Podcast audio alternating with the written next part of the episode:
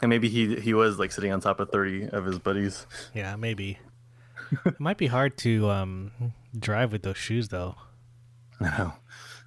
Yeah, and then you know, his flower um, spraying water all over the the windshield was pretty dangerous for him. I used to work with um, a girl who went to clown school, actually. Oh, really? Mm-hmm. Yeah, shout out Alexa Teal Green, um, who I, I always tease because she kind of looks like Draco Malfoy. Oh no.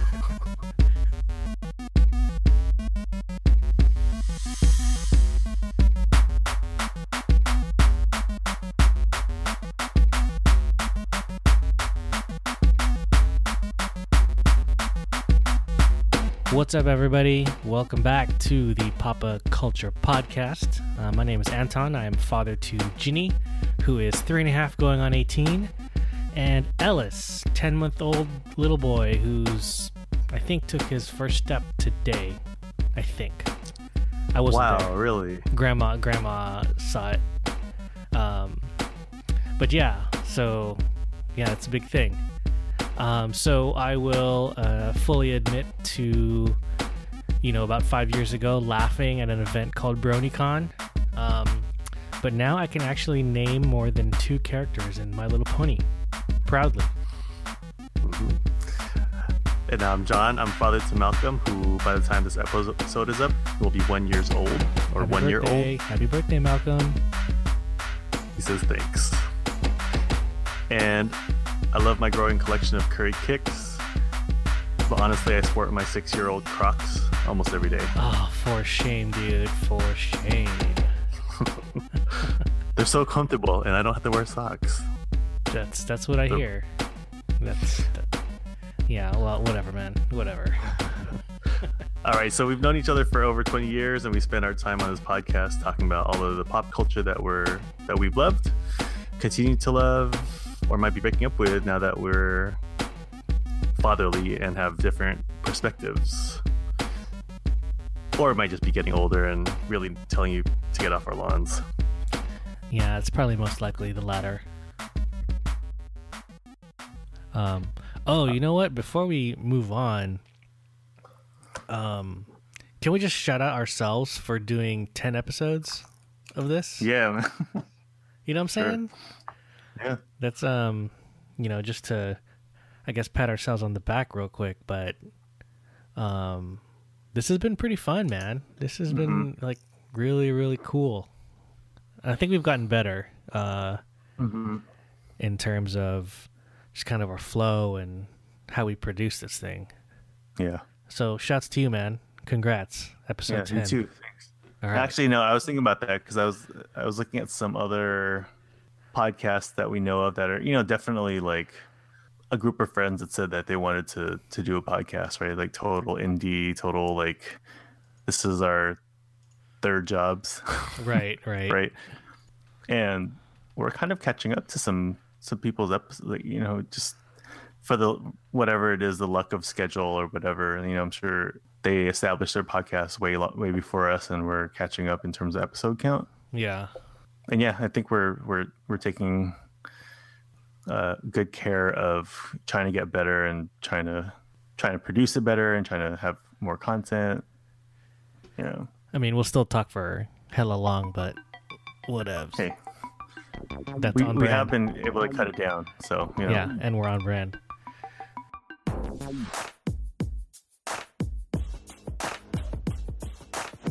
So today, I think what we'd like to start with is, you know, since uh, Mr. Birthday Boy uh, will be turning the big one, hmm um, let's talk about birthday parties and kids' birthdays, man. I saw yeah, um, Hung post something earlier on Facebook this week, and um, I think it resonated with a lot of uh, a lot of people. it Uh, did. me, me in particular, test too. Um, Yeah. So Yeah. the post was Hung basically just stated that she's not really a Pinterest mom in terms of birthday parties. yeah, so that probably means like looking at Pinterest for ideas for birthday party themes and things like that, right? Right. The do-it-yourself stuff. Mm-hmm. Um, just the different, well, just the different themes in general, but also the do-it-yourself stuff, ways to cut costs, ways to make it really big. But pretty much, I think the gist is going pretty all out for the kids' birthday parties. Yeah, and then um, so are you kind of in that camp, or or, or would you consider yourself like a Pinterest dad? No, I'm not really into big themes for parties.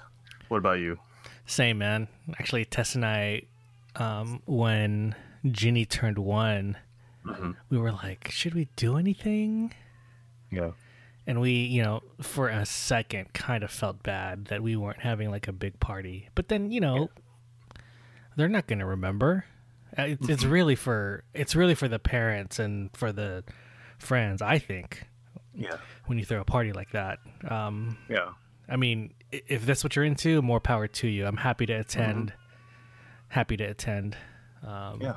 But Well, it's cool that you know people put in a lot of thought and to their parties or for their kids' parties and put a lot of effort in. And that's cool.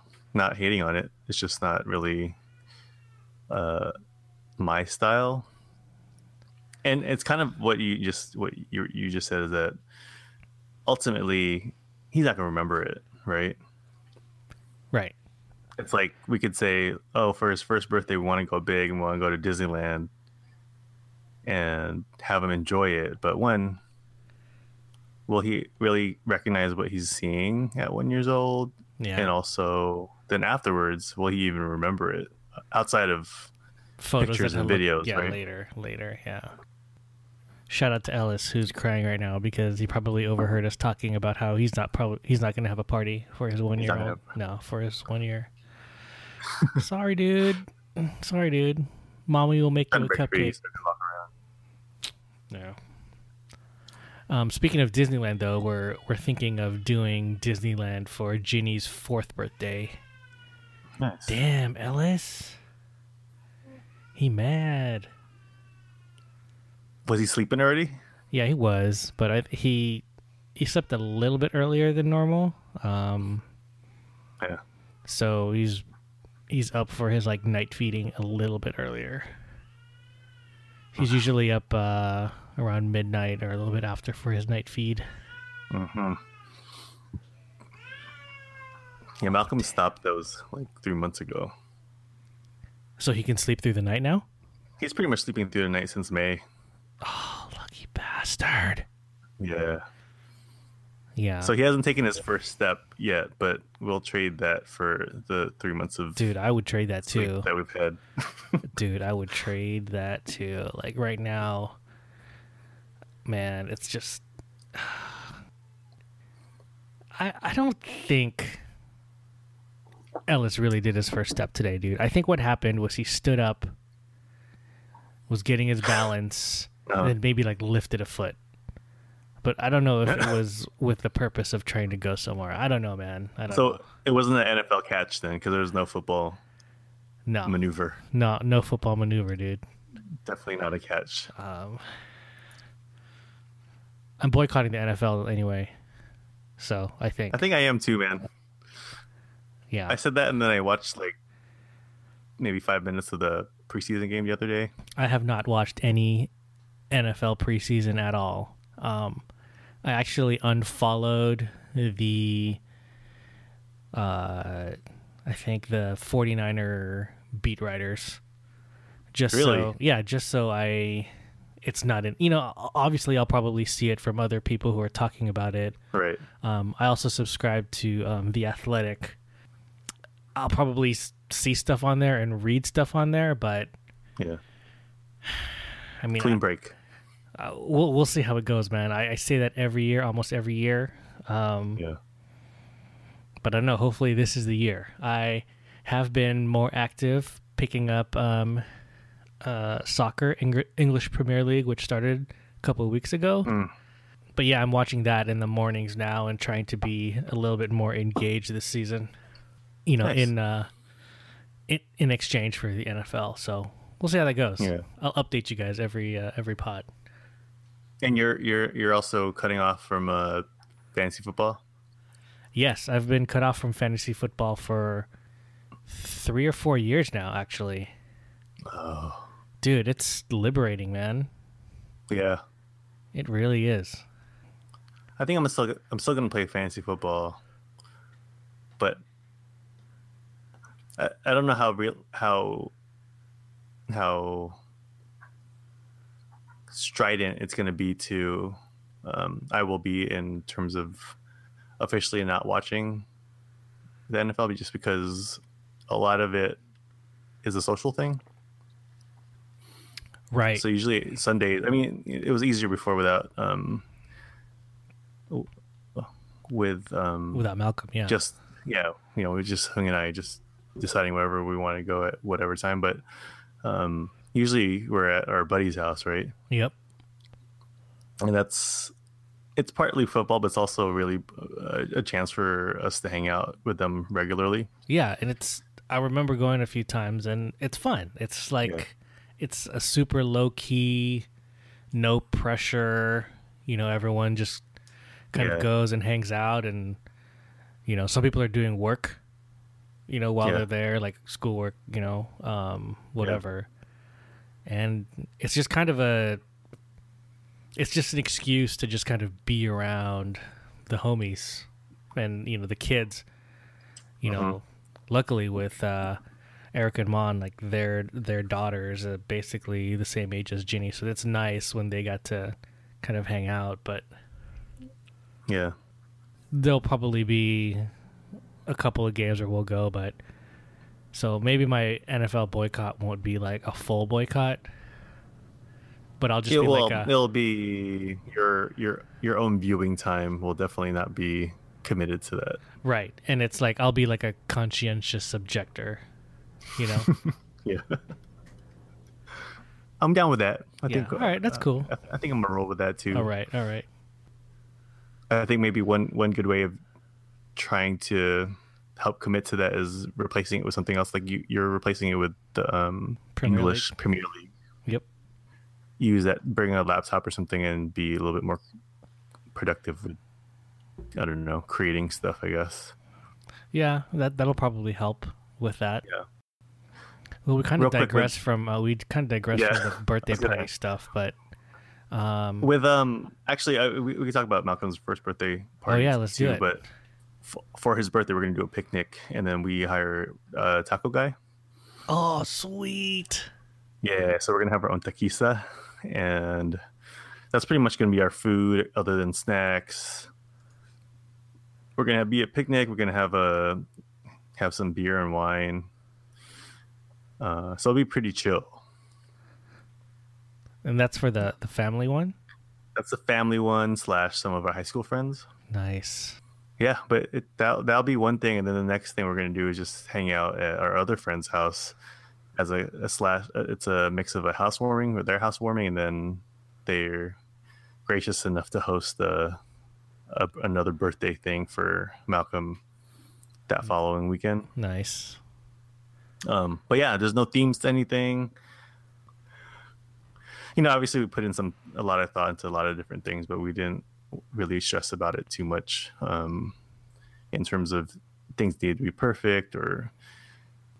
So I think we're just passing that along to to Malcolm until he's a little bit more conscious and we can hear a little bit more of what he might want to do, and we'll just we'll decide then if we want to want to indulge in that or not. Yeah, because he's kind of like a like a late summer. Hmm He's a late summer guy, right? Mm-hmm. Yeah.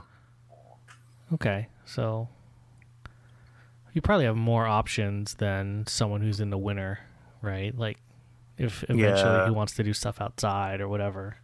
That's true. Yeah. Have you done any themes for Ginny?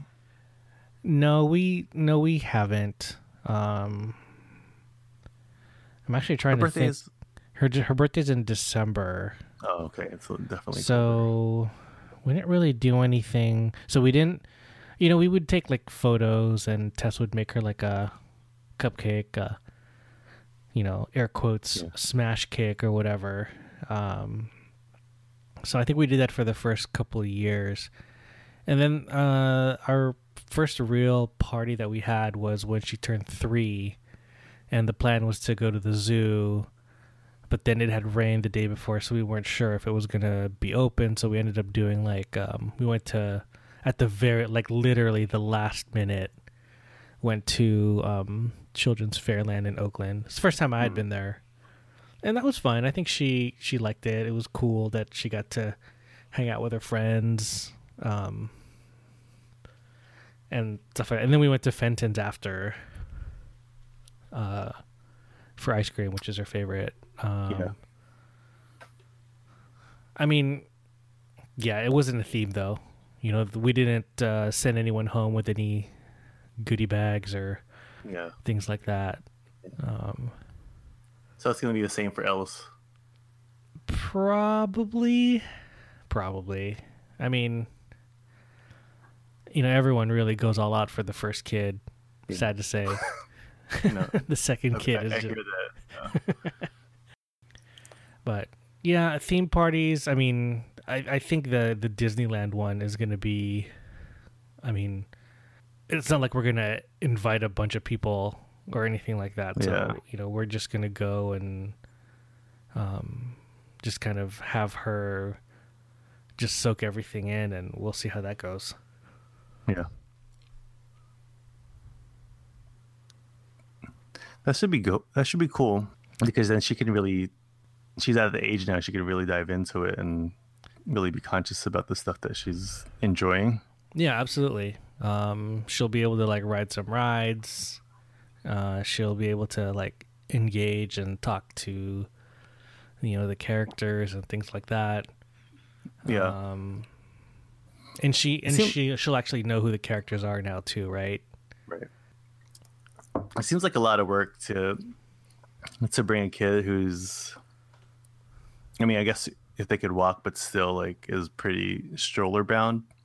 Yeah, I mean, I think we might go with our friends Albert and Joy and their new kicks. They they're like annual pass holders, so I think Mhm. we're gonna try and find a time where we can go that's not blocked out or blacked out.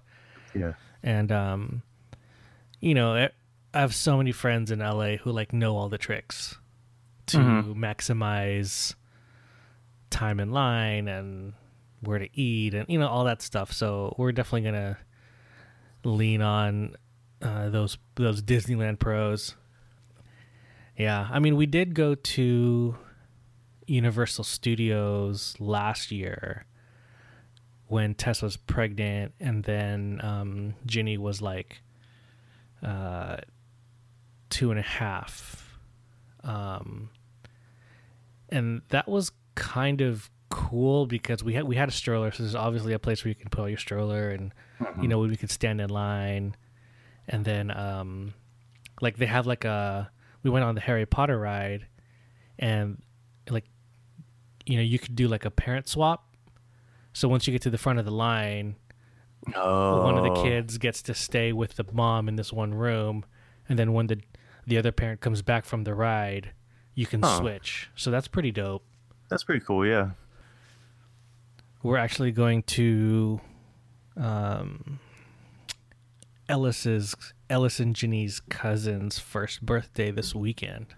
Mm-hmm. Um, it's going to be at a park. Yeah. I'm not quite sure what the theme is, but you know, there'll probably just be like outdoorsy sports stuff.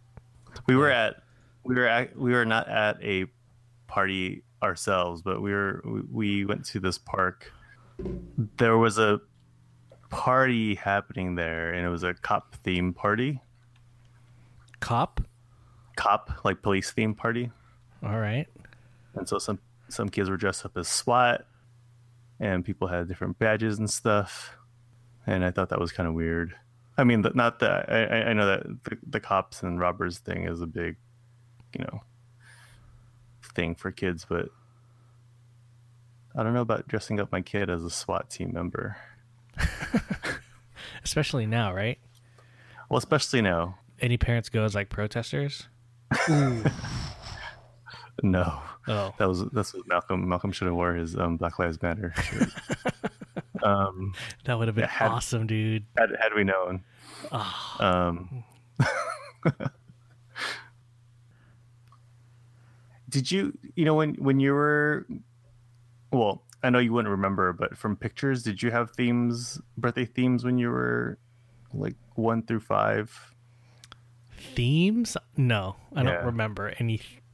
yeah Well, thinking back on the pictures, I don't think so. I'm pretty sure I maybe I had a maybe I had a party at Round Table or something. yeah yeah Um, I don't think it was a theme, or I've been to a party at Round Table, but I think one year based off of well I don't even know how old I was my um I was dressed up in some kind of Batman suit. I mean, when we came here from the Philippines, I don't think we had money for um, themes anyway. But I think birthday parties, birthdays themselves are are um, something that my mom values. So I think she probably wanted to do it up a little bit. yeah, I mean, not like crazy do it up, but you know, just at least make it memorable. sure. So I think that helps because, uh, yeah, I guess I, I don't think we ever did the whole have favors and I mean, obviously, like birthday parties now are different from I think when we were growing up. Like how? I, I think well, in terms of the themes, I, I think you could always have like you go to whatever store and pick up Disney Disney branded plates. and Oh, Disney oh branded- yeah, oh yeah, you know, yeah.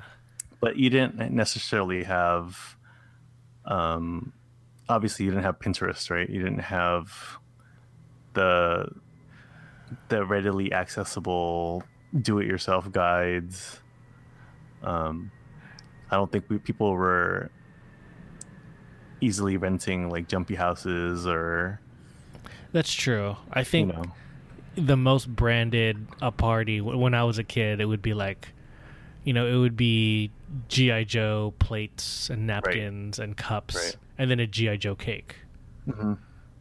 you know, or whatever. yeah But then if it was like GI Joe today, there would be like canteens with, you know, juice, and everyone gets like a helmet of something, and you know, people will go all out for that. Yeah, but you know,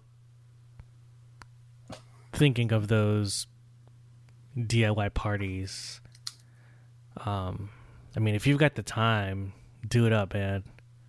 But hmm that's hard. It's hard to do.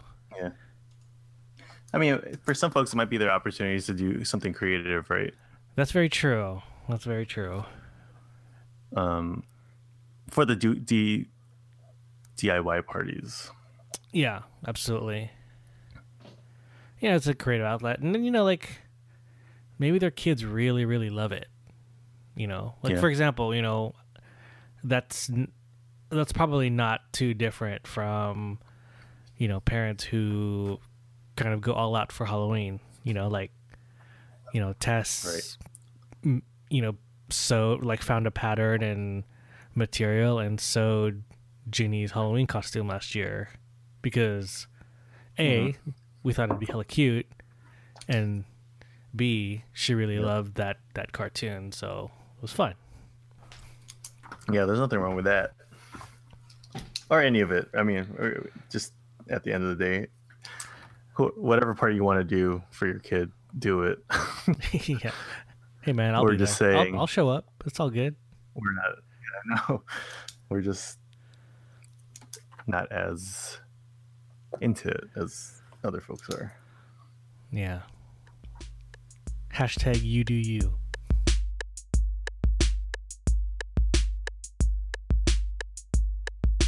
Why don't we actually? Why don't we talk about Game of Thrones? Because I'm kind of curious what your response was to it, to to episode seven in particular. Episode 7 in particular okay Yeah. um Hold on, spoiler alert! If you haven't watched episode seven, I'm I'm sorry, episode six, Se- season seven, episode six. season 7 episode Spoiler alert. six. go ahead and skip to the next uh, topic, as you'll see in our description. Um, Okay, so episode six. What'd you think? I I, I kind of have mixed feelings about it, to be Yeah. honest. Um, Yeah, the plotting for actually the last two episodes, you know, like episode seven. I know you want to. You're asking me about episode. I'm sorry, ep- episode six. Um, but it's like the the plotting for that episode was an extension of the previous one. right. um, episode Yeah. five, which um, was clunky Mm-hmm. as as clunky AF, pretty much, Mhm. and Mhm. that kind of really took me out of it. Um, there were some great moments, some great character, quiet moments that Mm-hmm. happened in that episode that um, probably deserved to be discussed more. But I think Yeah. so many people were just really frustrated with kind of how stupid that plan was to go up all the way up north and just right. you know the logic gaps that were there i think Yeah. really just like took people out of it and i understand i understand that um you know Yeah. and there's this stuff going on with Arya and Sansa that's just like you don't know I don't even know what's going on there and it's kind of frustrating because Right. Right. Right. you know a lot of the big criticism um, from the kind of like the quote unquote experts that I listen to on podcasts and things like that they're just like you know people or the characters are acting uh, in are saying things and making decisions that are actually not within their character at all Right. so it's just really weird hmm um, to be watching it. And then you know, some people are like, are all doomsday about it, about like, oh, I don't know if they can stick the landing, Yeah. and I don't know if I'm quite there yet. Um, but it's like, you know, there's only one chance at doing this, Mm-hmm. you know, and you you got to do it right. Right. Um, right. But right now, it's in the hands of these two creators who are probably tired of trying to tell a story that it's not even their story anymore. Right. Or, or actually, it never really was their story, right? But they're trying to, you know, there's the pressure of making sure fans are uh, satisfied, and there's kind of the pressure of preserving the spirit of the of the text, and that's just hard. That's just hard. So Yeah. you know, I can sympathize, but it's still kind of tough to watch when you're like, man, this you know the penultimate episode for every season is usually like the Mhm. best one, Yeah. you know, Yeah. and it hasn't. It's it, it wasn't really the best one. There were some really big, cool, crazy things that happened, but um, Yeah. I think episode four was pretty pretty damn crazy too. Yeah. you know, we, we talked about how the show made you tense for everyone because they've they've laid out in the past that they're willing to kill whoever. Right, right. Uh, well, part of it's it's in the book, but you know, still, it, like Yeah. The Walking Dead has changed some of their their decisions on who to kill based off of the TV show, but um,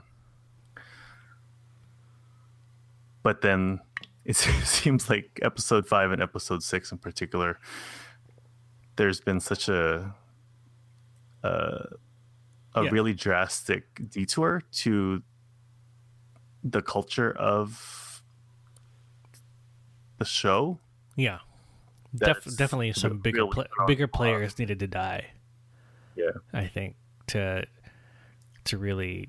yeah, I mean, I don't know. It's a, it's like it's spectacle now, right? It's Yeah.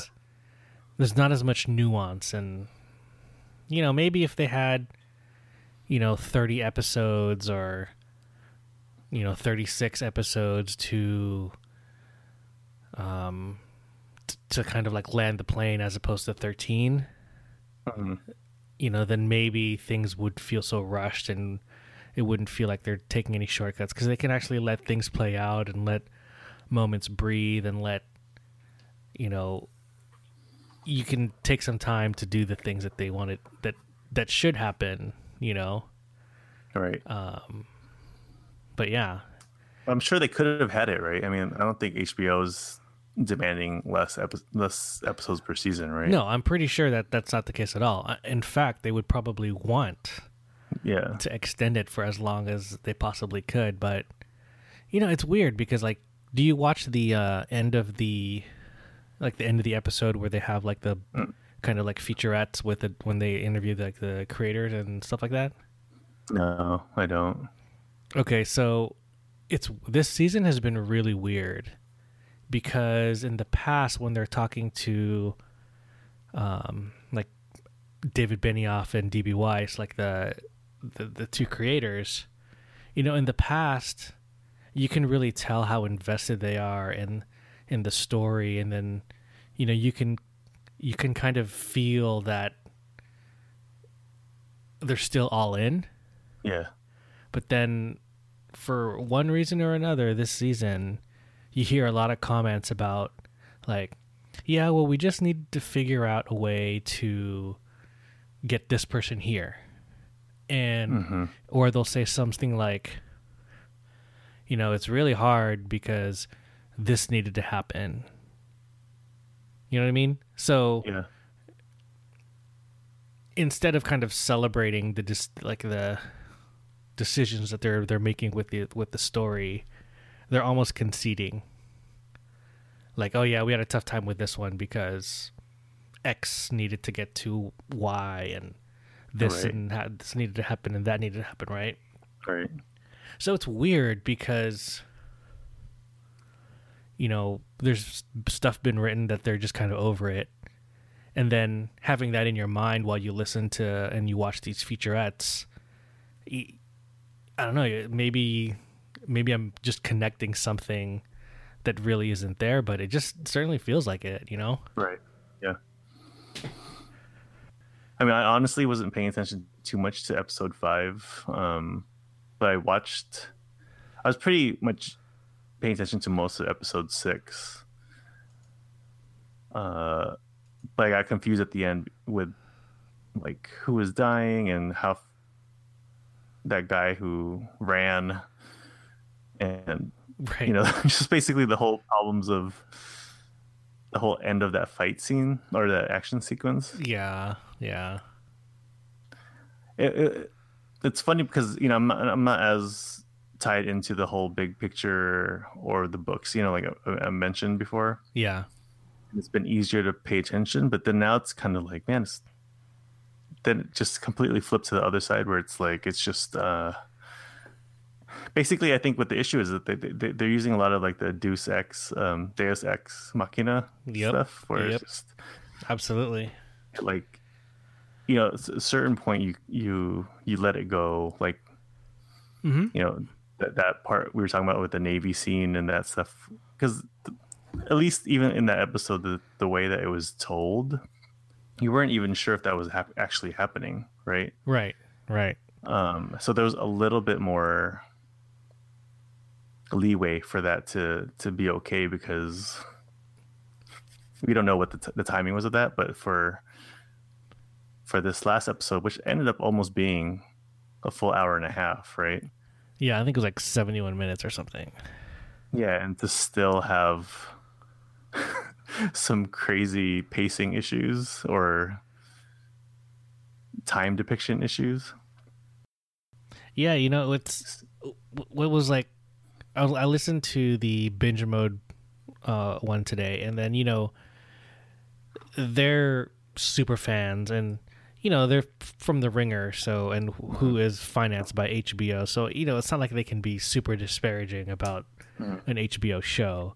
But I always like listening to them because they're truly passionate and actually love the source material so much that you know they're willing to forget like they'll point out some of the like sketchy stuff, but they're still just kind of like all in on it.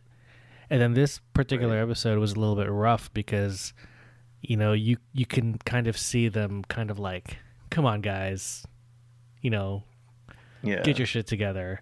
Um right. but what was really interesting about the episode, and more so than some of the other pods that I listened to, is that they took the time to uh, talk about some of the really great moments that happened in the episode, like um, Jon talking to Jorah about the the sword, and you know, like the kind of like uh, the conversations in between the people who are going up north yeah. um you know which again these were just like uh just scenes to kind of pass the time until they got to the big fight but they were actually like really good character stuff and good funny funny moments and mm-hmm. stuff that was you know worth talking about and worth kind of unpacking a little bit but no other pod was actually talking about these scenes because all they would do was complain about how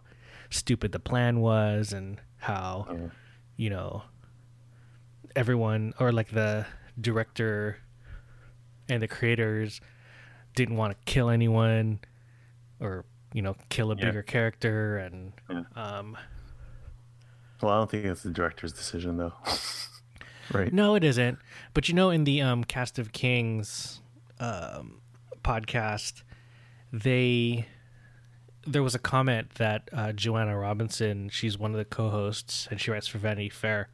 Um, she made a comment that this season, uh, the d- directors for the episodes um, aren't really part of like the A team of directors that have done really good episodes in the past. Yeah. And so I hadn't noticed that. And um, so she was saying that, like, oh, maybe they're saving kind of like their big guns, the big, the really good, strong directors for maybe the next season. Joanna was explaining that in in Hardhome, you got to know a little bit about some of the wildlings who um, were were up there and who were resisting to come back north or to come back down south of the wall. They ended up dying, and their deaths ended up meaning something because you got to know them. Right. So if you compare that to this uh, previous episode, you know who died? It's just those like uh those randos that just ended up dragging that sled, right. right? And you didn't really even know who they were, so you know they didn't necessarily have to have lines, Yeah. but you just didn't know. Yeah. So it's like, and the other thing too is this, uh, the director of this past episode, Alan Taylor. He directed, I think. He hasn't been on the show for a while. I think the last one he directed was either season one or season two, but he ended up directing Thor, the second Thor, hmm the Dark World or Okay. something. hmm Yeah. So I don't know. Maybe he was just kind of Hmm. used to the, you know, like big set piece action, and it was definitely action packed. You know what I'm saying? Well, I hear I, what I've heard that in TV, a lot of times directors just kind of come in, not just, but they are typically following the tone and the culture of a show Right. Right. more so. You know, you don't have as much creative license as you would for a movie. Well, that's true. But if you think of if you haven't been on that show for a while, let's say Mm-hmm. you know you haven't been there in a few seasons, and you're kind of coming back, and yeah, I'm sure you probably Yeah. did your research and you you watched all the stuff and you you know your things like that, but. You know, maybe there's like a, a little bit more of a disconnect than someone who comes back season after season. You know what I'm saying? Yeah. Yeah. Well, it's funny when you talk about the random people that were dying because one, I mean, I obviously wasn't paying attention enough to know how many people were on the crew. You know, I just know that there was the main folks that were leading this that decided to band together and be their own kind of like um, fellowship. I didn't know how many of like the lackeys that they had, right? Yeah. So Yeah, when I people were either. dying, I'm like, who who who is that? And I had to rewind it, like Yeah. like who died? And then the funny thing is, every time that was happening, uh, all I was thinking about was actually like Boomerang. Remember the scene when um Marcus was watching Star Trek with Angela? I don't remember that. and uh okay so he was just explaining like you know in star trek Oh yeah, yeah. Captain the red Kirk the and red shirt thing, right? Yeah. right and Yeah. it would be captain kirk and spock and then some random dude yeoman johnson that would go down and you're like hey man if i'm yeoman johnson i wouldn't go down because i know that i'm the, I'm the one who's going to die because it's always yeoman johnson that always dies. And that's pretty much all i was thinking of when i was watching that part with with all the random people that were dying because i'm like when when did where did this person come from? Right, right. and to yeah this is that's the that's the thing that isn't really what game of thrones is known for but i, I mean i don't really care about death so much. It's just i think it's the other stuff as a totality of the the product just seemed hella off It did, man. Like tonally, it's different. Like the go all the way Yeah. north, and you know, it's it's just it's just weird, right? right Um, well yeah and, and, you know at the end and too it was like you, you knew that johnson wasn't dead um yeah, Which I, the funny thing is, like, I don't know. Um, maybe they did this on purpose. We'll find out. But I don't. Why did they? They essentially had near death scenes for Jaime and Jon right. in basically the same fashion. Yeah, yeah, that's true. Uh, and maybe we'll find out that that's on purpose. Maybe someone does die in this week's episode in the same way, and we expect them to come back, and they don't because they've set it up that way. But hey, yeah, I don't know. I don't maybe know, the man. jokes joke will be on all of us, and episode seven's gonna like have all the explanations for That's- the weird stuff. Yeah, that's very true. I have a feeling like, especially with the um, Arya and Sansa stuff, Mhm. they're probably gonna do something where you're like, okay, okay, fine, but Yeah, I don't know. It's just, you know, it's and the thing is, it's easy to, it's easy to critique all this stuff when you've got a full week to watch. I would be really curious if there's someone out there who isn't watching the show starts to um you know just like binges everything. Yeah, and and then they just watch one episode through to the next. So you, you don't have a chance to think about like well that's stupid what Arya said or that's dumb what Yeah. Sansa said like you know and, and Yeah. you know that's the whole thing with binging versus you Yeah. know weekly viewing right but I, I'm wondering how it'll play if, if you just kind of watch it straight through yeah. Well, I, but that's a that's the thing with that's a tricky thing with serial serialized TV yeah that you have it's a challenge because you're telling a whole season length story and in, in this case it's a multiple season length but then you're telling a season length story with each episode being a chapter but because it's television each episode still has to stand on, stand on its own. Yeah. And I think that's what people are having issues with is that at the end, yes, some people are probably like, like you said, it's doomsday, it's, it's gonna suck, but I don't think it's gonna that's gonna happen because it's still a well-made show for the most part. There's some Right. writing and plotting issues, but um, they still have great actors. They still have um, a, a lot of payoff to to do yeah definitely. to get to, yeah but and they still have they still have the- to have certain characters meet each other like cersei and you know basically her all her enemies right like i'm Right. sure there's gonna be like lots of juicy dialogue and writing for that too Right. Yeah. But I think that's I think that's why people are upset or disappointed because the the episodes themselves aren't as strong as people have become accustomed to. Yeah, absolutely. Yeah, that's true. Yeah.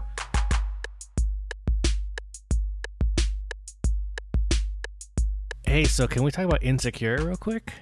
Yeah, yeah. Let's go into it. Uh, so I fucking love that Are you caught show. up? Yes. Are you all caught up on? it? Yes. So that ha- that show had been on my list for a while. I would I was curious about it, but just never got around to it. And then I saw um Hung post about it recently, and then uh, my buddy Alex that um I shouted out last week for the the Oat Studios uh you know when I when he brought up Oat Oh, Studios right, right. yeah, he Right, right. had when I had seen him, he had actually asked me, he was like, Hey, do you watch Insecure? And I was like, No, but I wasn't interested in it. And then he was just like, Dude, you know, that's that's funny. You should well you should Yeah. you should watch it. So then and then basically seeing uh Hung post it, I was like, you know what, I do have time this week. Let me just get in it. And then I I think I watched the first season in like a night. Dude, it's What have you- funny, dude. I love What have you liked about it? Yeah. What what what are like the the, the things you've like been liking the most? I I kind of like I I love Issa Rae's just voice. Mm-hmm. You know the, th I I love the whole rapping into a mirror and just kind of like to she's her own hype man but through the mirror. Yeah. Um and she uses like raps to do that. Um and you know I like I kind of like the fact that it just feels really authentic. Um, Okay. Having you know lived in LA, uh, you know Hmm. LA plays such a huge role, um, and it's a character in this in this in the show. You know, not unlike Yeah. New York would be for girls or you know any of those shows that have a very distinct um, setting. Um, but you know, like in Issa and uh, Lawrence, Lawrence, that's the boyfriend, right? Yeah. Yeah, Issa and Lawrence's apartment. That looks like a- real LA apartment. Like it's not Yeah. shot in some soundstage, or maybe if it is shot in a soundstage, they did a good job of replicating what an LA apartment looks like. And um, yeah, there's a, just just there's just a feeling of authenticity about it. Um, Mm-hmm. and I like that um like her friend Molly, her like her best friend Molly is kind of like has one foot in like the the non-black world, like the white world because she's like a lawyer. Right. And it's interesting to kind of see see someone kind of toe that line. Mm-hmm. You know what I mean? Um Yeah. Well, they both have it because then Issa's job. Oh, at that's the, true. Yeah, at the But At it's weird nonprofit. because like Issa's the my you know it, it's weird like at her workplace because you know Issa's like from that community. you know what I mean? And then so she's Right. still the minority in in her own in in the she's a minority in her workplace that's Right. supposed to serve Issa's Issa's peeps. Yeah. Um, Which, by the way, I mean, uh, not to cut you off, but being in the nonprofit world, is that all my is that real? It, it's a caricature of it, but it's pretty spot on with, um, you know, with the unconscious racism of Gotcha. some some nonprofit workers. Well, okay, so let me flip it on you. I've been talking a lot already, but what do you like? What's what's Yeah. your take on insecure and like how do you feel about it? I like it a lot too. Uh, I always just thought it was funny, just period, right? And obviously, the nonprofit thing gets me because I could, I could definitely relate to to that.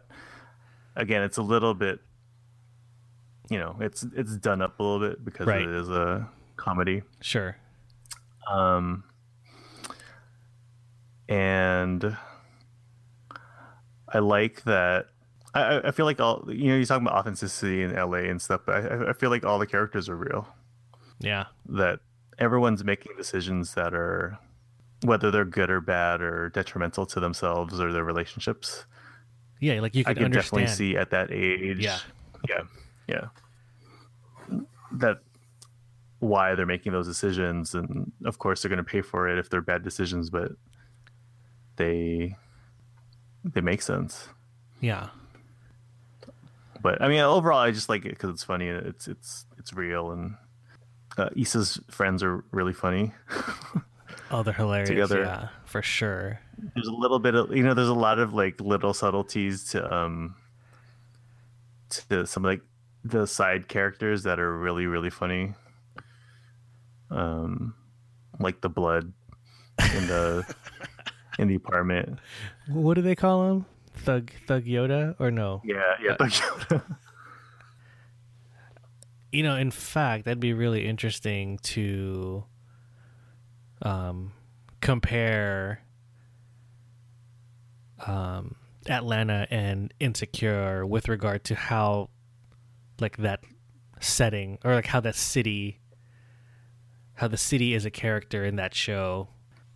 tangent but I- really love that i love new york episode in season two of master of none Yeah, I just watched that. Um, yeah I liked it too. I liked it too. So, at the end of season one, were you team Issa or team Lawrence? At the end of season one, Team Issa or Team Lawrence. Lawrence. I would say I think I was Team Lawrence. How come?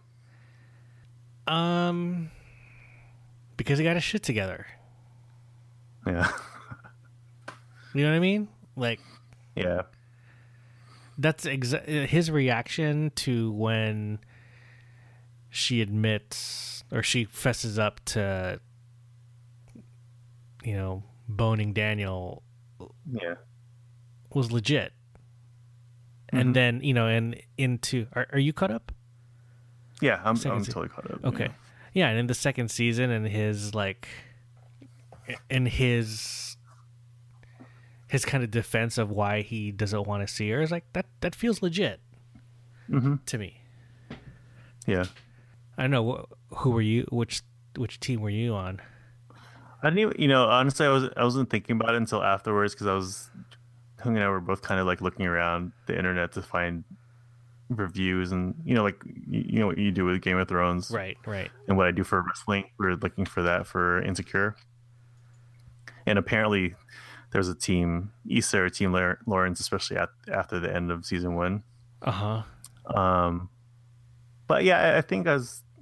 I don't think I was super strong in either direction, but I think I was definitely more Team Lawrence Yeah, Um, I, I'm, I'm because I'll probably retract yeah. mine and like say that that's probably the case because you know Issa had like legit beef too. Yeah, because we don't where the story starts. We don't see the two years of him just being a bum at home, right? Although you can see it in how they um how his makeup, like his hair and makeup and his clothes. Yeah, And I was funny. Yeah. It was funny because I was I had watched it um first and then Tess ended up following and then catching and then actually beating me. Um, um, but anyway, like uh, it was funny because I would pop in when she was watching like the pilot and the first couple episodes where he's like still unemployed or whatever, and then like his hair is all like grown out. He's got like a scraggly beard, and then he's all wearing baggy sweats and clothes. And then yeah, you know, by the end of episode one, once he gets that job and into season two, his like fade is like super nice and tight Yeah. and clean. yeah, Um, you know, and that's yeah, that's what should happen. Like yeah. that's what happens in real life, right? Like Right. someone gets gets their shit together, and now they're all Yeah. looking fly. Yeah. Well, and he was also after that point, after after episode two of season one, once they decided to get back together or officially get back together, Mhm. it seemed like Lawrence was into it more than Issa was for most of that season until maybe like whatever episode it was before she boned Daniel, right? Right, right. And then she got into it a little bit more once she Felt guilty. felt guilty. Yeah. Yeah. So I mean, and, and and the thing is like, So why would people be Team Issa then? uh, you know, like considering all that, I don't know. because Maybe, maybe I just take- read. Maybe I just she read. did take care of him for two years, and him having,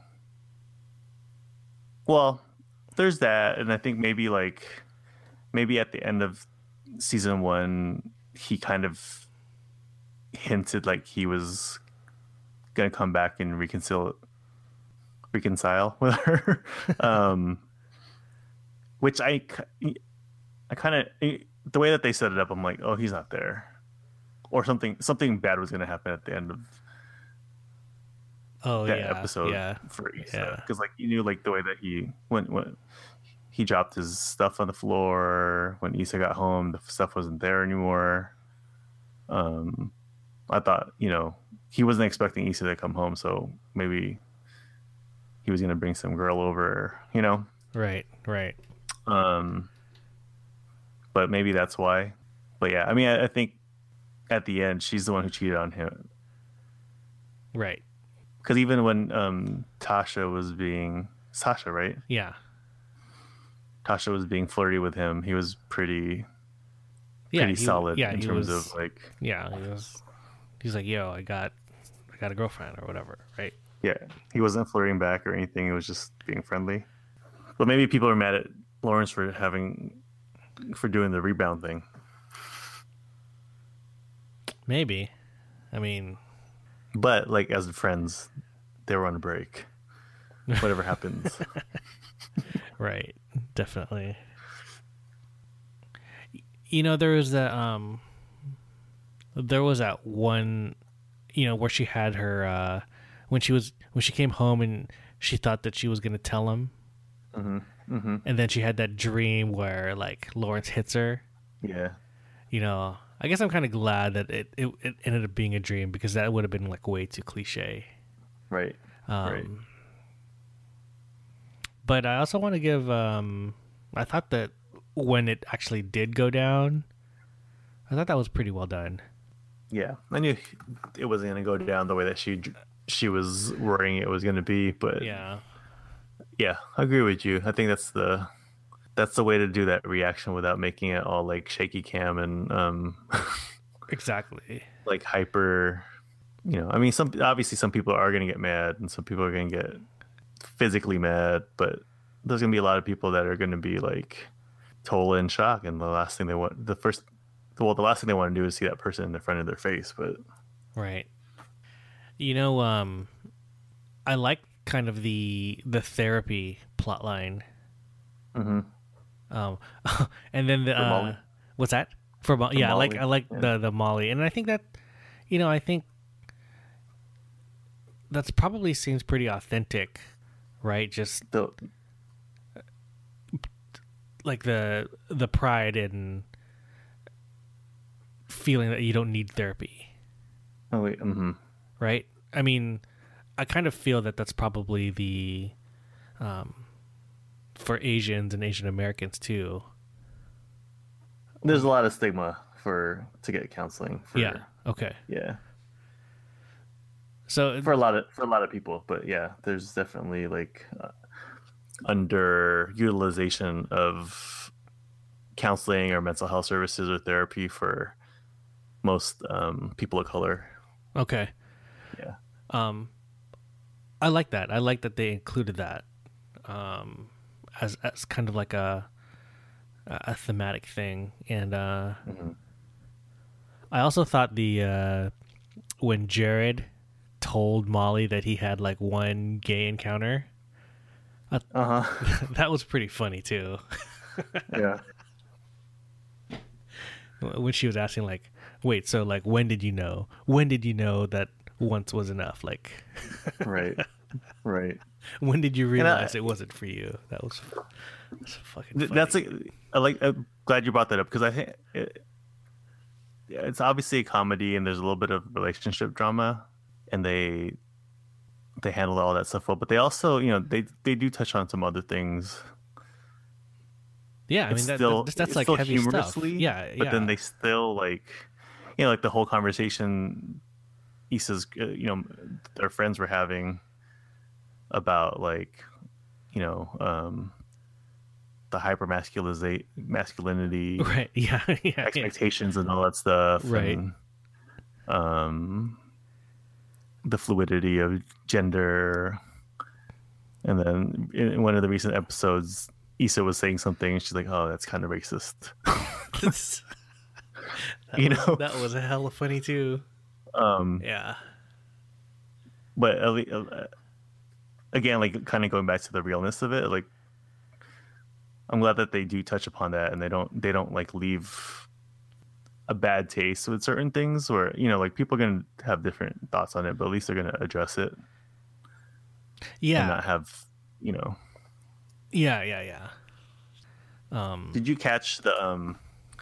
Did you do you know what's happening with the with the whole um noise um violation thing at the at Issa's apartment? Uh, I mean, I remember. In in what regard? Like, I remember she she got that thing, but was that from her party? Well, did you see that everyone in the apartment got it?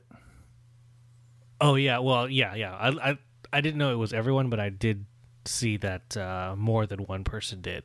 Yeah. Do you know why? No. It's um well my gut reaction to it was uh that they're setting up um the whole apartment complex to get uh, kicked out for basically gentrification. Mm, okay, I can see that.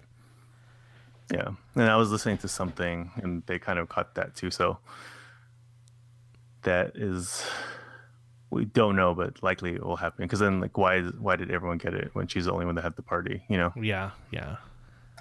So that may, again, we we're talking about like with some some real life themes, some heavier mm-hmm. themes.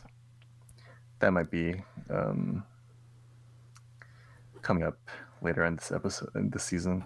Hmm. Yeah, that makes a lot of sense. Yeah. Particularly in LA too, and mm-hmm. and those areas. Yeah.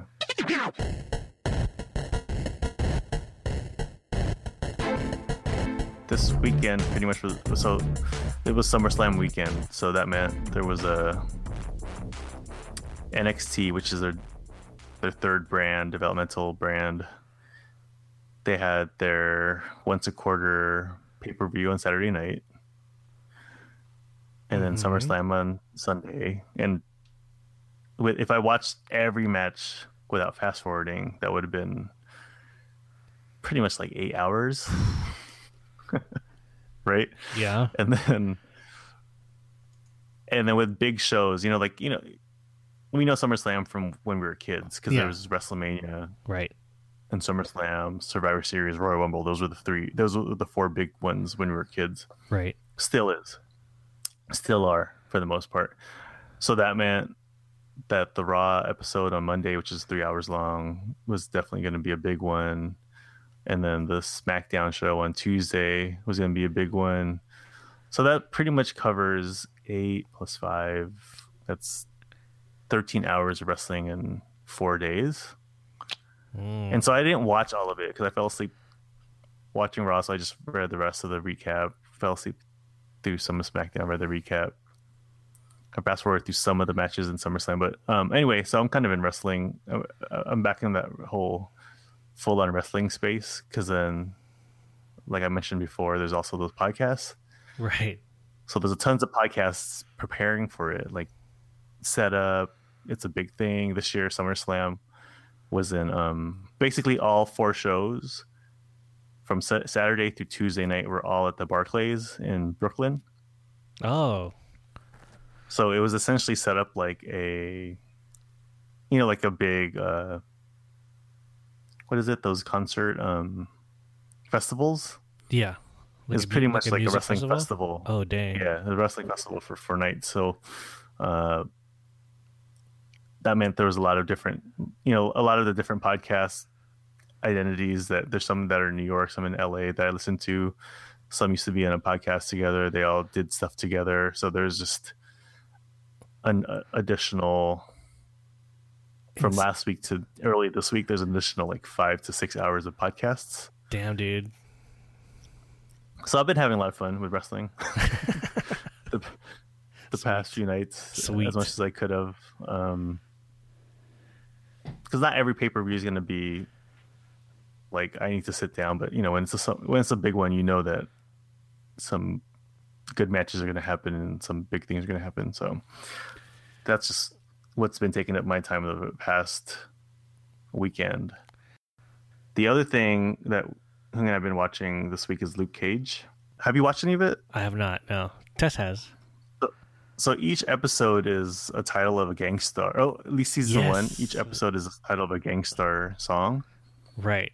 I heard about that. That's dope. D Nice is DJing every episode. The villain has a club, and then D D Nice is the DJ at that club. dope. I really haven't gotten into any. Uh, I think I've seen a few Daredevil episodes on season. Mhm. I think season two. I mean, they're not bad, but sometimes I felt that they were a little boring. That's like some of the Netflix shows. Like I think there's a criticism of Netflix shows in particular where they're just like maybe three episode like a lot of the seasons of the shows that they're of their originals that they're producing are like three episodes too long. Yeah, Like every like it starts off great and then um kind of like right around episode 6 or 7 they start to go and do this some like weird plot. Yeah, and then just kind of uh, after that plot wraps up, then it kind of goes back to the main story, and then and then finishes, and then right. there's that lull in the middle that uh, some people have complained about. That hey man, just like cut it down to eight episodes, and then Mhm. and then you're gold. You can tell the story that you need to, and just keep people wanting more. And Yeah, I wouldn't be mad at that. yeah, I'm cool with that too. I think, I think, but the all the Marvel ones I think are 13 episodes. Yeah, that's that's a lot. And. I think, yeah, I think ten would probably be a good number for for series like that, which essentially will be binged, right? Right. Right. Because then then they they're kind of in that weird state, the, the, that weird place of like network network television where there's some really good shows and they're gonna have you know maybe sixty six percent really really great shows, and then the other thirty three percent of filler. Yeah. at 22 episodes per season, but still at 13, it's still a lot of episodes to fill for for a serialized show. Yeah. Absolutely. Yeah. Into I'm, still gonna watch Luke Cage the rest of it. Yeah. Good enough stuff in it, and Mahershala Ali, isn't it from uh, Right. Moonlight? He's really good. Actually, him and this character, um, Misty Knight, is a detective. So she's investigating all like these deaths and crime and stuff. And I feel like the stuff that they do with her has been some of the more interesting stuff. And Mahershala Ali is just really, really good. And he also plays plays off a lot from um, what's her name, Alfie, Who? um, Alfie, Alfrey, Alfre Woodard. Oh, oh, right. Alfred Woodard. Yeah, she's really good too. So I mean, there's a good cast. That's up for me. What have you been? What, anything else you've been into? Uh, still into Rick and Morty. Um, last episode was pretty good. Mm-hmm. There's a, it's um, it's that show is pretty damn dark, man. Definitely it? touches on uh, a lot of pretty heavy family family issues. Hmm. Um, yeah, pretty good. the uh, I just watched the uh, Pickle Rick episode. Mm-hmm. Um, that was amazing. Uh, ridiculous. Yeah. it was. Yeah, it was ridiculous. Uh, and today at the library, in kind of like the new release section, I picked up um, a Star Wars novel actually Okay. called Thrawn Hmm. by Timothy Zahn. Uh, Like I'll be the first to admit that like um I was uh was really into Star Wars like in high school Mm-hmm. and then in in college when I was watching, you know, when I worked at the movie store, and then the prequels came out, and then I was just kind of like anti Star Wars, yeah. and then, um, you know, kind of got hyped again when uh, Force, Force Awakens, Rogue One, and then I started like Mhm. watching Star Wars Rebels, and you know, not not I'm not trying to say like I'm like some Star Wars expert or whatever, but Right. there was a character that was introduced in Star Wars Rebels that um, a lot of the kind of expanded universe book Mhm. readers really Yeah. liked, Yeah. um, called Grand Admiral Thrawn, Mm-hmm. and uh, he was pretty dope in the in the in the Star Wars Rebels show.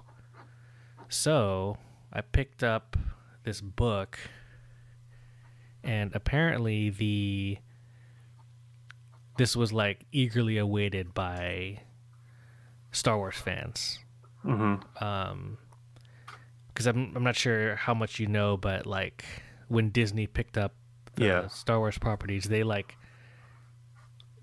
Erased. Um, yeah they erased like the expanded, expanded universe, universe, which yeah. was Thrawn was a part of.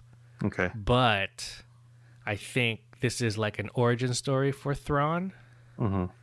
and it's now canon. Okay. Like so, this book is canon. mm-hmm. So like I I checked it out and I was like checking online. I'm like, hey, do I need to read like the other Thrawn books from the expanded universe before I get into this one? And people were saying like, yeah, it'd be cool because it's really those are it's like a re- really cool character, but you probably don't need to. So I'm not Yeah. gonna. So I'm gonna Hmm. give it a try. It's my first Star Wars novel ever, so we'll see. You know, I, I've never read any of the books too, but then I've read some of the comic books when they were still with Dark Horse. But it's cool to get, you know, to be raised that are within the world that don't necessarily just focus on Right. the, you know, the main folks that we would see in the movies. Exactly. Exactly. As much as we enjoy them and love them, but there's a, a strong enough mythology that there's there's so much that extra stories I can tell. I, I think it's as much as Disney being a conglomerate owning all of our favorite things could be an issue. At least they're putting out quality side stories. Oh, you know, so you know your point about how Disney's been doing a good job with like the side stories and stuff like that. Like Mhm. it's it's gotten me really excited to pick up the new Star Wars Battlefront game that's Mm, coming mhm. out, which Yeah. you know for it was like critically critically panned the first one when it came out last year. Yeah. Um, but it sounds like it's going to be like a has a really cool story mode. Oh, good. Um, They had no- no story mode at all in the first Nope, not at all. Um, I mean, I it was definitely fun being able to just go in and play. You Yeah. know? But uh, the story mode follows someone on the Empire side, like right after the Death Star blows up in Return of the Jedi. I was like, oh, okay, cool, cool. Call of Duty games, I'll I'll usually play for like hardcore for like four months or five months or something. I wasn't that interested in like the story of some soldier, Yeah. you know. But the story mode for Star Wars is intriguing.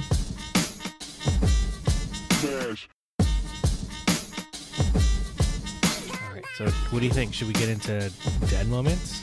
Yeah. Okay, so I've got a couple really quick. Okay. So uh, just tonight before we went out to dinner in Burlingame, and um, it was me, Tess, and Ginny, and we were coming back home, and we went through a DUI checkpoint. And I haven't been through a DUI checkpoint in a long time, but this Yeah. was definitely the first time I went through with a family. And I- Right. I w obviously I wasn't worried. I didn't. I thought about having a beer tonight, but I didn't. So Mhm. there's no issues. But I was dri- as, as I was driving up, and I was like, "Oh, I wonder what first impression I'm gonna give off now that I've got like a wife in the back with a kid in the seat, and Mhm. like, am I gonna be looked at differently? Yeah. I don't know. That, that's just kind of what came through my head, and that was like an interesting dad moment for me because I'm like, all right, the last time I've been through one of these was I wasn't a dad and I was by myself in the car. So, Right. um, And did you notice any difference? um, n- maybe. I mean, I don't Mhm. know. I like, I wasn't even asked if I had anything to drink. Yeah. You know, don't they usually ask that at DUI yeah. checkpoints? Usually they do. Yeah. Yeah, so you know the dude just said, "Hey, how's it going? You have your driver's license?" I pulled it out, he checked it, did like his. I guess he just verified that it was a legit license, and it was like, "Okay, have a good night." And then he handed me Hmm. like a pamphlet, and then we were off. So Okay. I don't know if anyone out there has been Knowledge. gone through a DUI checkpoint and then asked if they had something to drink, like. Let us I know. think, uh, It's interesting. I haven't been through one in like year, like I don't even know, probably over ten years. Yeah, same. Like a But I long, remember long, long time. I remember being asked how many drinks I've had. Yeah. Um. Well, did you So, did ha, did you don't know. drink that night or no? Um, if you I don't remember- remember. I think yeah. I, I may have. Okay. Well, whatever. I think I, I think I said two. I, I I'm just making things up now because I don't remember There you go. because it was really that that long ago. It was like on Whipple. There you go. Fake memory. Hayward. Fake memories again. Yeah. Fake news. Fake news. Oh, and um. So the last, the second dad moment that I have, um. Dude, Ginny read her own fortune from a fortune cookie the other day. Did she? Yes. Now, nice. you know, Ginny's been pretty good in terms of reading, right? Like, so Yeah. she recognizes words, so she knows them. She can kind of like sound stuff out or whatever. And every now and again, you know, she'll maybe read a sentence or put a phrase together that, like, like we're in the car and then she'll be like, Daddy, is that a hair salon? And I'm like, What? And I'll look to my left and then there's the sign that says hair salon, right? Like, I don't know how she knows that word. She must have seen it somewhere. Or maybe she just put it together. I don't know. But anyway, so we had fortune cookies from this takeout Japanese or takeout Chinese the other day. hmm And then she wanted the cookie. So I said, okay, cool. Just make sure you, you know, it's like, read what it says, you know, just for fun, just to see if she would. Yep.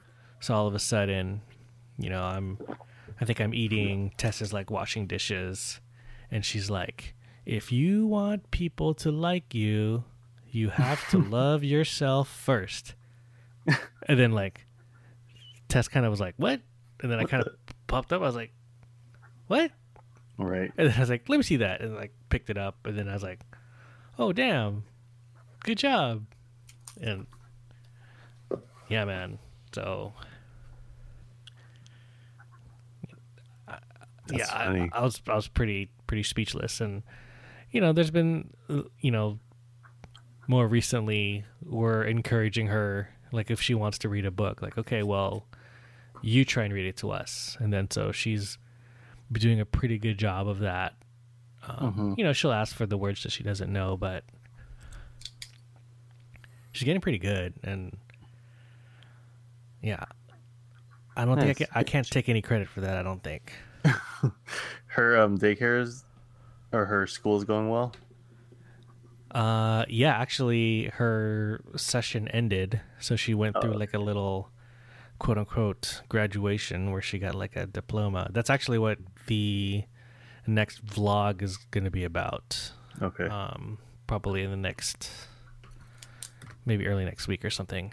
Um, but yeah, it was just her last day of school. She's gonna she's gonna start up again in uh, in September, middle September. Um, so yeah,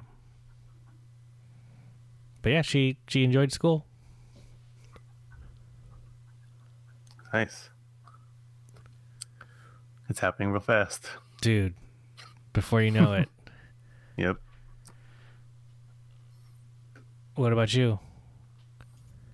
Uh, for me, mostly it's just the this approach to the one year mark.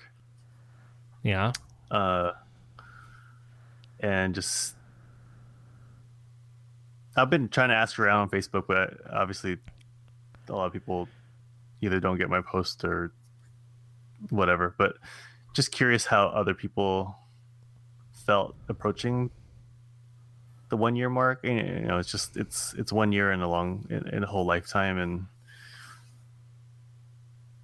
at some point that one year is not going to be significant to anything. But because it's it's a it's a solid landmark of being a parent. Um, just I haven't been reflecting on it too much, uh, other than realizing that it's happening really fast. it's happening really fast, and also there's it's it's been also been a really long year. um, yeah, that's true. That's true. Yeah, and not in a bad way. It's just you know, there's. I don't think I've had to learn this much since I was a kid, right? Um, I haven't had to make as many new decisions in a really long time. Yeah. Um, or process information, you know, very important information. Um, but you know, like I've, I've always said, Malcolm's relatively taking it easy on Hung and I for being first time parents. Um, well, I mean, you guys both of us some, have been doing. You guys have had some like uh, allergy issues. Mm-hmm. You know, I mean, yeah, sure, yeah. maybe like letting you sleep is is one thing, but yeah, you know, you've you've definitely had to, you know, think on your feet when there was a, like a allergic reaction, and yeah, that's you know that's he's not taking it too easy on you guys. well, yeah, it's I don't think any baby is ever going to take it easy on their their parents, especially the the, the first. But yeah, yeah, you know, and we, we yeah we did have to handle a few emergency room visits, um, decisions on when to take him in or not, right? Other things like that, um, you know, which is par for the course, but for the most part, I mean, yeah, all of it's obviously learning stuff and coming to this one year, realize how much you learn about an individual as much as they are developing themselves, you start kind of knowing who they are and what they do. So, whether it's them being sick, we know now how to assess if it's shoot. Let's just we need to go run to the ER. Oh, not run, but we need to go to the ER right now, or yeah, let's wait it out. We've we've made some of those decisions because we've learned his body and his reactions and who he is. You know what I mean? Right, right. Uh, he can. You know, we were talking about how he can. He's not walking, but he can crawl pretty quickly. Yeah. At least for the past few weeks, his moving around the apartment has been relatively predictable. So before there's a point where like yeah, I'm not gonna keep him out of my sight for like two seconds because I don't know if he's all of a sudden gonna end up in like some kind of wires, right? right? Right. But now it's like if he's focused on something or he's a certain place, I can go wash my hands. Right. Yeah. Yeah. Yeah. And kind of just hear for him, and then kind of, or I, I could sit down. He's crawling around, and I can kind of just sit there and know that he's not gonna immediately go to some place where he shouldn't be, or it could be dangerous or unhealthy. Like some of our windows, I don't know, some there might be gunk on it. So those are some learning moments, or just like getting getting used to him. And I'm sure it's going to change in the next week or two because it happens. Um, but the one thing I've been trying to balance out is because uh, I'm the one who usually puts him to sleep at night. Yeah. And while he has been sleeping throughout the night, we've been wanting him to at least go to bed, not completely like passed out. So he can so put himself um, put himself to bed to or whatever. Yeah. Yeah, and and he does that at night. Like he wakes up, he'll cry for maybe 5 to 10 15 minutes and he'll go back to sleep he'll do that sometimes in the morning so it's not so much like he's used to it now so it's not that big of a deal but i still want to be conscious of that but i've also taken some moments like the past couple weeks to um just rock him for a little bit longer um even though i, I i'm pretty sure i don't have to i could have instead of going like two full songs, I could have probably done one half song and he would have been fine going to sleep, right? Yeah. But it's also kind of from a selfish point, it's like he's not going to be doing this for them. I mean, It's yes, I'm going to be putting him to sleep for a while, but That's exactly what I was not going to gonna be- yeah, he's not going to be doing this. He's not going to be responding the same way. Or like yesterday, I came home and he crawled. I mean, he comes to me when I come home, but he crawled right to me, and you could tell he was tired because he just was. um The first thing he wanted to do was just kind of like leaning into my chest. Yeah. um because you know he he knows that i when he wants to go to sleep at that time of the day he is going to come to me Hmm. so i'm getting some cues from him too you know Yeah. Because even like the other day he crawled over into the hallway and kind of looked into the bedroom i'm like are you trying to tell me you want to go to sleep already so i picked him up and started like rocking him and then he went to sleep re- relatively soon after Huh. because Well, he's start. I think yeah, he's he's- starting to, you know, those behaviors. But yeah, I was holding him, and then Hung's been doing a little bit of that too because we're both like, yeah, this this this short period of his life is gonna go by so fast that um these moments where I'm rocking him and that's all he wants from me, or that's all he wants from the world, is not gonna it's not going to be the same even in like a few months you know?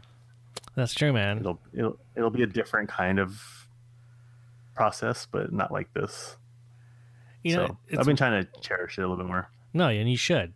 You know, because that's what kind of like what, you know, what uh, Tess and I would talk about sometimes, where it's like, you know, sometimes you think, oh man, I wish I could just like put you down and you can, you know, rock yourself to sleep, but then. You know, you're holding him, or you're holding like whether it's Ellis or Ginny, and then I remember, it's just like they look so peaceful hmm just in your arms or just on your chest or just like hugging you or whatever and it's like you know Yeah. they're only going to be this size for a certain amount of time Mhm. and you know you already know how fast life can go and then before you know it yeah they're going to be 18 and not want to even be close to you anymore you know what i'm saying so Yeah. Yeah. you know it's it's yeah it's it's it's, it's cool that your baby can put themselves down but like there's also there's also value in knowing that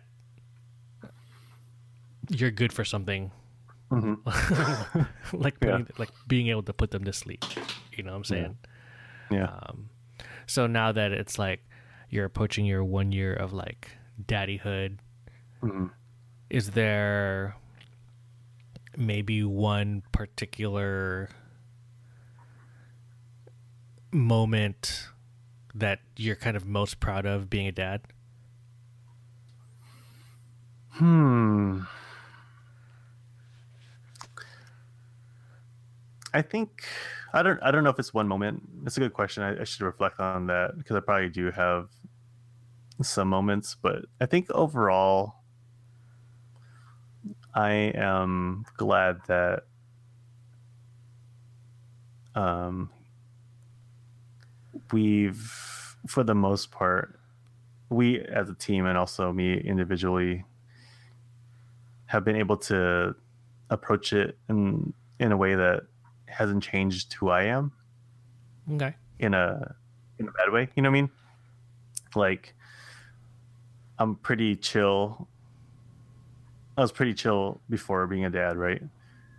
Um I can kind of I I think I've been conditioned to handle like stressful situations in a relatively like chill situation because it's you know, I- I've had a job before where I had to do CPS calls all the time, not all the time, but right pretty frequently, yeah. and do suicide assessments, and kind of have to handle that from a very calm, calm place.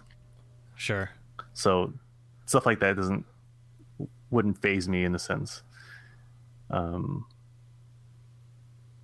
and so I'm glad that throughout this year, like you said, like through the allergies or other things that um, I was able to keep a level head and not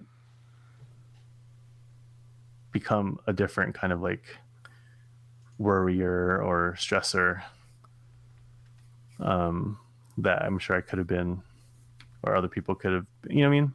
mm-hmm. Like changing like demeanor, and I'm not judging that people do that. That's if, if that's what people need to do, that's fine. But for me, like I'm glad that I didn't have to. um I didn't like flip a switch and become someone else because I'm quote unquote a dad now. You know what I mean? yeah Yeah. Although, you know, obviously there was times when I was stressed out and I got frustrated with Malcolm when he had he didn't deserve it because he's a baby. a two week old baby or a two month old baby. Um but for the most part, yeah. I wasn't you know, like Yeah, man, definitely, definitely reflect on that first year. I mean, it's, I know it gets, it goes by super fast, and, and you know, you're going in basically uncharted waters every every single day now, moving forward. But, you know, yeah. being a dad for a year is like it's a big deal, man. You know, like you you made it this far, and you know you continue to continue to do it. So, you know, Yeah. you know, maybe in between um during the uh ad breaks for your wrestling podcast, you know. Give it some thought. Think on it. Yeah. Yep. I definitely will.